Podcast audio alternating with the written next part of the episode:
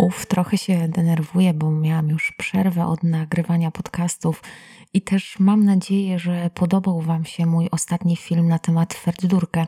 Jak mówiłam też w tym filmie, przygotowanie tego materiału nie było dla mnie łatwe, bo ja ogólnie uważam, że Ferdydurkę nie jest łatwą lekturą, a już z pewnością dla mnie ona nie jest łatwa. Niełatwo mówi się mi o niej na zajęciach z klasą i moje doświadczenie podpowiada mi, że wszystko w omawianiu tej lektury zależy od klasy, od tego, ilu uczniów przeczyta tę książkę, tego, jaka jest ich ogólna wiedza o literaturze, bo przecież gdzieś trzeba sobie to Ferdydurkę partydurkę umieścić, poszukać jakiejś analogii i wreszcie zrozumieć po to, by z samego utworu nie pozostała nam tylko pamięć o tym, co się w nim działo, byśmy jednak rozumieli, co Gombrowicz chciał powiedzieć na temat świata i człowieka, no ale o tym wszystkim na moim filmie, a dziś chciałabym opowiedzieć o najważniejszym bohaterze tej lektury, który jest jednocześnie jej narratorem, o Józiu Kowalskim.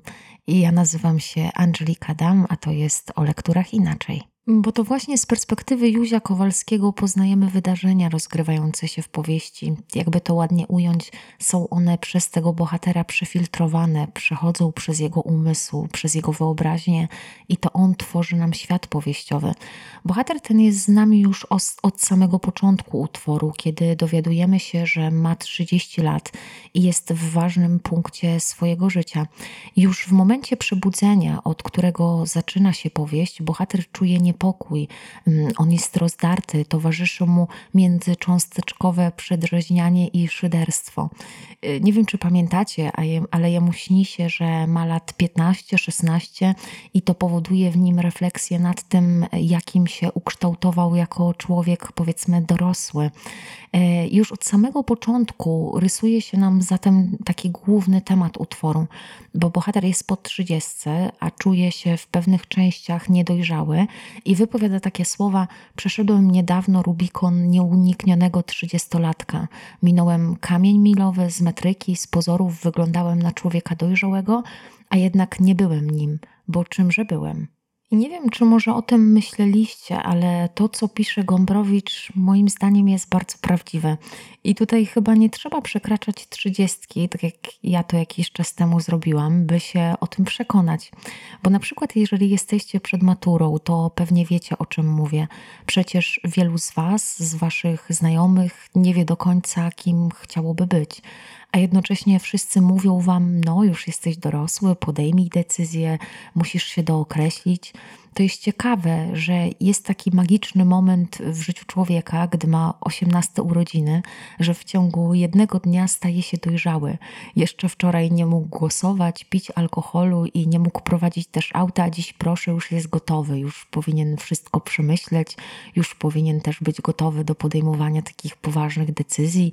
I też przytłaczające jest to, że wszyscy wokół są tacy dojrzali i wiedzą, gdzie, gdzie chcą iść, gdzie pójdą na studia, do jakiego wyjadą miasta, już może niektórzy planują jakiegoś Erasmusa, ktoś tam e, załatwia sobie staż w firmie jakiegoś dalekiego krewnego, a wy dalej nie wiecie i dodatkowo jeszcze czujecie presję, bo macie takie poczucie, że musicie to wiedzieć. I ta presja jest jednocześnie zewnętrzna, ale równocześnie jest presją wewnętrzną, bo w końcu sami zdaje, zadajecie sobie pytanie, czy coś jest z wami nie tak. No to jeżeli jesteście w tym punkcie życia, albo jeżeli kiedykolwiek byliście świadkami takiego takich zmagań jakiejś osoby z waszego otoczenia, to dokładnie wiecie, co czuje główny bohater tego utworu. Więc jeszcze raz, problemem bohatera jest to, że nie potrafi się określić. Dodatkowo ma on, czy ciąży mu takie poczucie, że wszyscy oczekują od niego takiego do określenia. I chcąc się dookreślić, wyjaśnić, bohater napisał nawet książkę o tytule Pamiętnik z okresu dojrzewania. No i co z tego wyszło? Józio, jak już mówiłam, to tak jak powiedziałam, chciał się dookreślić, pożegnać z przeszłością i stać się dojrzały, a ostatecznie jeszcze bardziej dzięki temu utworowi wtrącił się w niedojrzałość. Już zupełnie nie wiedział, kim jest. Jedni uważali go za mądrego i znaczącego, inni postrzegali jako głupiego i nieważnego. I bardzo Was proszę, zwróćcie uwagę na rozmyślania bohatera w tej części utworu. One pewnie nie przydadzą się Wam na samym egzaminie maturalnym, ale niezwykle ciekawe jest to, jak w myśli bohatera Gombrowicz wkłada własne przemyślenia na temat tego, kim jesteśmy, jak ocenia nas świat, też przemyślenia na temat sztuki i artystów. Dużo jest w tym fragmencie elementów autobiograficznych, jakby sam Gombrowicz rozliczał się ze swoim dotychczasowym życiem życiem, także życiem artystycznym. Jeśli gdzieś bohatera utożsamić możemy z Gombrowiczem, to właśnie w tych e, początkowych fragmentach. Ale wracając do tych wydarzeń z pierwszej części utworu, bohater postanawia wydobyć z siebie dojrzałość, na zawsze pożegnać się ze swoją niedojrzałością. On nawet tam walczy ze sobą, aż postanawia zacząć pisać. I właśnie przy tej czynności zastanie go Pimko, który następnie porwie bohatera do szkoły. Ale jeszcze na sekundę zatrzymam się przy tym etapie utworu. Przyznam się Wam, że ja już nie do końca pamiętam, jak to było, kiedy pierwszy raz czytałam Ferdydurkę, jak właściwie odbierałam to, jak na pierwszych kartkach tej książki y, przedstawia nam się główny bohater. Pewnie mnie to szokowało, tak sądzę, tym bardziej, że moja polonistka chyba nie była fanką literatury awangardowej, tak sądzę, i pod jej wpływem wyrobiłam sobie bardzo taki określony gust. Ale teraz tak sobie myślę, kiedy kolejny raz i kolejny czytam ten utwór, że ten początek wiele mówi nam o bohaterze i o tym, że następne wydarzenia będą dla niego kluczowe, bo my przecież widzimy, że teraz e, w tym pierwszej części jest on w ważnym punkcie punkcie swojego życia stoi u progu tej dojrzałości, tego dojrzałego życia i ta dojrzałość wcale nie jawi mu się jako interesująca, jako taki stan pożądany. Wiele miejsca poświęca temu, jak ważna jest dla nas ocena innych, to, co inni o nas sądzą. No więc przychodzi Pimko, doktor i profesor, a właściwie nauczyciel, kulturalny filolog z Krakowa i Pimko cały czas ocenia. Ocenia życie zmarłej niedawno ciotki głównego bohatera, ocenia też jego książkę na 3+. Wreszcie bierze do ręki to, co wcześniej napisał w tej, w tej, w tej scenie bohater i w czasie czytania Juzio znów czuje się jak uczeń. Założona mu zostaje gęba ucznia, zostaje upupiony i dlatego tak łatwo daje się zabrać do szkoły szkoły. I co ciekawe, w tej szkole nikt nie dziwi się temu, że Pimko chce wpisać e, Juzia w poczet uczniów e, klasy szóstej. Trzydziestolatka nie rozpoznają w nim ani uczniowie, ani nauczyciele. On sam jest świadkiem tego, jak Pimko próbuje upupić młodzież. E, nauczyciele, co ciekawe, przy bohaterze toczą rozmowy na temat niewinności uczniów, w ogóle się nie krępują, nie, nie ukrywają z całym tym procesem, którego dokonują na tych młodych ludziach. Ponadto bohater jest konfl świadkiem konfliktu pomiędzy Syfonem a Mientusem. I na tym etapie e, chciałby powiedzieć nawet, kim jest i co robi w szkole, ale właściwie każdy jest zajęty swoimi sprawami i nikt nie chce go wysłuchać. Nikt właściwie nie zwraca na niego szczególnej uwagi, niczyjego zdziwienia jakoś specjalnie nie budzi jego przyjście, a jednocześnie Juzio ma w sobie pewną niemoc, nie umie przeciwstawić się tym wydarzeniom, przerwać całej tej sytuacji. Trochę właśnie jakby śnił i w tym śnie musiał podporządkować się biegowi zdarzeń. W tej samej szkole oczami bohatera poznajemy szkolne ciało pedagogiczne, które też przy okazji warto wiedzieć, budzi w bohaterze przerażenie swoją beznadziejnością. Ten sam bohater relacjonuje nam też to, co na temat nauczycieli mówi dyrektor Piórkowski. Dzięki temu, jako czytelnicy, dowiadujemy się, jaki jest cel szkoły i jakich metod używa ona, by ten cel osiągnąć. No, upupianie uczniów staje się tym takim nadrzędnym celem placówki e, edukacyjnej edukacyjnej. Skoro już z perspektywy bohatera poznaliśmy środowisko nauczycieli, wracamy do tego, jak oczami Juzia widzimy innych uczniów. E, a jak to jest w każdej szkole, inaczej uczniowie zachowują się na lekcji, a inaczej w trakcie przerwy. To znaczy, to jest dla mnie jako nauczyciela pewna oczywistość, że e, to, jak ja widzę ucznia na zajęciach, jest zupełnie innym obrazem niż rysuje się on pozostałym uczniom i zupełnie innym obrazem, jakby e, jak rysuje się na przerwie i w ogóle środowisko uczniów i środowisko nauczycieli to są takie byty trochę osobne, tak ja bym powiedziała.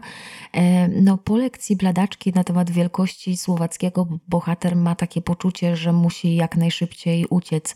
No i czy mu się to udaje? No oczywiście, że nie, bo choć chciałby uciec, to brakuje mu tej woli ucieczki, znowu trawi go taka, no powiedzielibyśmy, y, niemoc.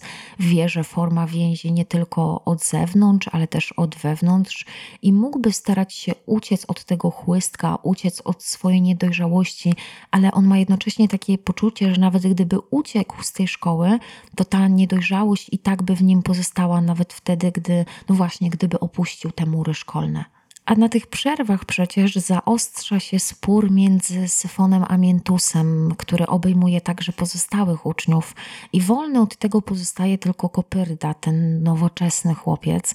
I ten nasz główny bohater, Juzio, stara się odwieść Mientusa od pojedynku z Syfonem. Wie, że skończy się to gwałtem przez uszy i próbuje przekonać Mientusa, że jego zachowanie jest tylko pozą, kontrą wobec niewinności Syfona. Juzio nawet proponuje Mientusowi, by wspólnie uciekać uciekli do parobków.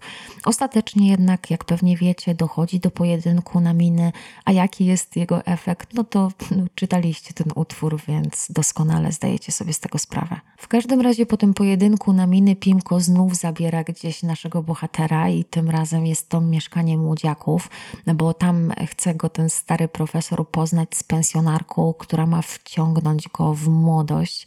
I bohater nawet chce uciec Belfrowi, ale mu się to nie udaje a ten profesor za kołnierz prowadzi go do mieszkania rodziny nowoczesnej i na miejscu dzięki opisowi Juzia poznajemy wygląd mieszkania i też zuty pensjonarki, córki młodziaków. Juzio z łatwością e, dostrzega to, co usilnie stara się zrobić Pimko.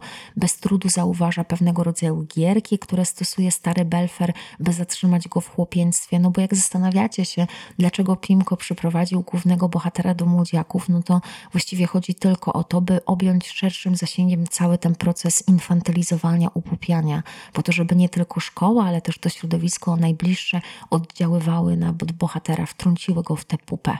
Tutaj pojawia się taki fragment, gdzie ktoś się dziwi jakby Juziem, bo w pewnym momencie do mieszkania przychodzi pani domu, młodziakowa, która jest zdziwiona wyglądem Juzia, ale ostatecznie przyjmuje tłumaczenia profesora, że dojrzały wygląd jest tylko pozą tego chłopca.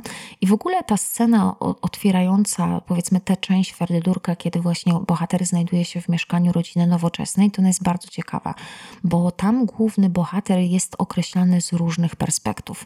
Perspektyw wobec różnych bohaterów. Wobec Zuty Pimko przedstawia go jako nowoczesnego, wobec młodziakowej jako pozującego na dorosłego. Jakby za każdym razem ten obraz bohatera tworzył się zawsze wobec kogoś i przy jego tworzeniu ważne było to, kto go tworzy. No, Jezu, mam nadzieję, że zabrzmiało to jakoś składnie. W każdym razie nie, nie ma jednego obiektywnego obrazu bohatera. Ten obraz za każdym razem tworzy się na nowo, w zależności od tego podmiotu tworzącego, czyli tego, kto tworzy ten obraz, ale też od tego, komu jest tworzony i wobec kogo ten obraz jest tworzony. Ale pomimo tego, że ten bohater zdaje sobie sprawę właśnie z tych prawidłowości, o których mówiłam przed chwilą, to kiedy po długich pożegnaniach z mieszkania wychodzi najpierw Pimko, a potem Młodziakowa, która spieszy się na zebranie komitetu i bohater zostaje sam z Zutą, to chce od razu ukazać jej się na nowo. Zależy mu na tym, by właściwie go określiła. Chce przedstawić się jako nowoczesny. Pamiętacie pewnie, że ostentacyjnie staje przed Zutą, kiedy ta przez telefon rozmawia z koleżanką. Zostaje jednak z zignorowany, pominięty. Moim zdaniem ta scena jest kluczowa w tym, żeby zrozumieć postępowanie bohatera, bo Józio z jednej strony walczy z formami, gębami bohaterów. Na przykład u młodziaków za wszelką cenę stara się obnażyć sztuczność tej formy nowoczesności, w którą wpadli młodziakowie, ale sam jednocześnie nie jest od tej gęby wolny. Choć ma świadomość tego, jak funkcjonują te formy, to nie przestaje poszukiwać formy własnej. Ucieka przed dookreślaniem, a sam próbuje się określić, na przykład przedstawić Zucie w konkretnym świetle. I wydawałoby się, że jeszcze w szkole Józio bardzo krytycznie oceniał formę narzucaną uczniom, tę pupę, którą przyprawiali im nauczyciele. U młodziaków z powodu zafascynowania pensjonarką Józio będzie zafascynowany samą niedojrzałością. Wkrótce jednak zda sobie sprawę, że wszystko to jest kolejną nieautentyczną pozą i dlatego przy pomocy różnych działań postawi sobie za cel, jak już powiedziałam, zdemaskowanie tej rodziny rodziny nowoczesnej. I temu zdemaskowaniu towarzyszą trafne uwagi Józia na temat zachowania bohaterów. Zuta i Kopyrda nie chcą wyjść z roli, dlatego nie okazują zdziwienia. Zuta nie dziwi się temu, że Kopyrda chce ją odwiedzić, a Kopyrda temu, że Zuta tak swobodnie wpuszcza go do pokoju. Piemko z kolei próbuje ratować resztki swojej godności. W inżynierze natomiast następuje przebudzenie i odstępuje on od tej sztucznej pozy nowoczesności. Okazuje się więc, że bohater trafnie ocenił ten fałsz przebijający się przez postępowanie młodziaków. Szukał sytuacji, która obnaży sztuczność tej formy i jak widać, udało mu się tego dokonać. Co dzieje się dalej, to pewnie wiecie. Józio wraz z Miętusem uciekają z nowoczesnego mieszkania na wieś. Miętus był akurat u młodziaków, no bo gwałcił służącą.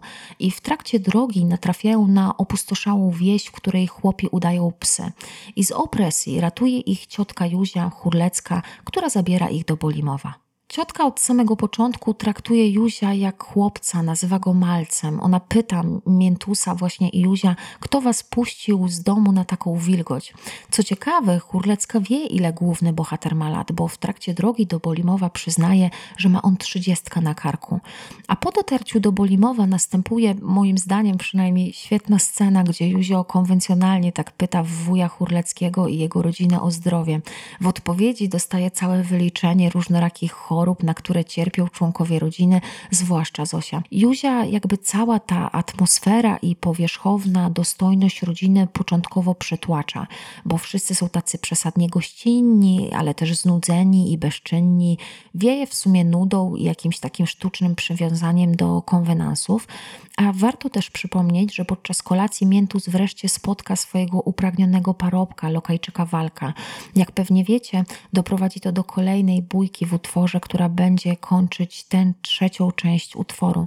Ale zanim jeszcze nasz bohater ucieknie, to wcześniej bije walka po gębie. To jest w ogóle super moment, kiedy widzimy, że momentalnie Józio zyskuje w oczach Zygmunta swojego kuzyna, kiedy mówi mu, że uderzył parobka.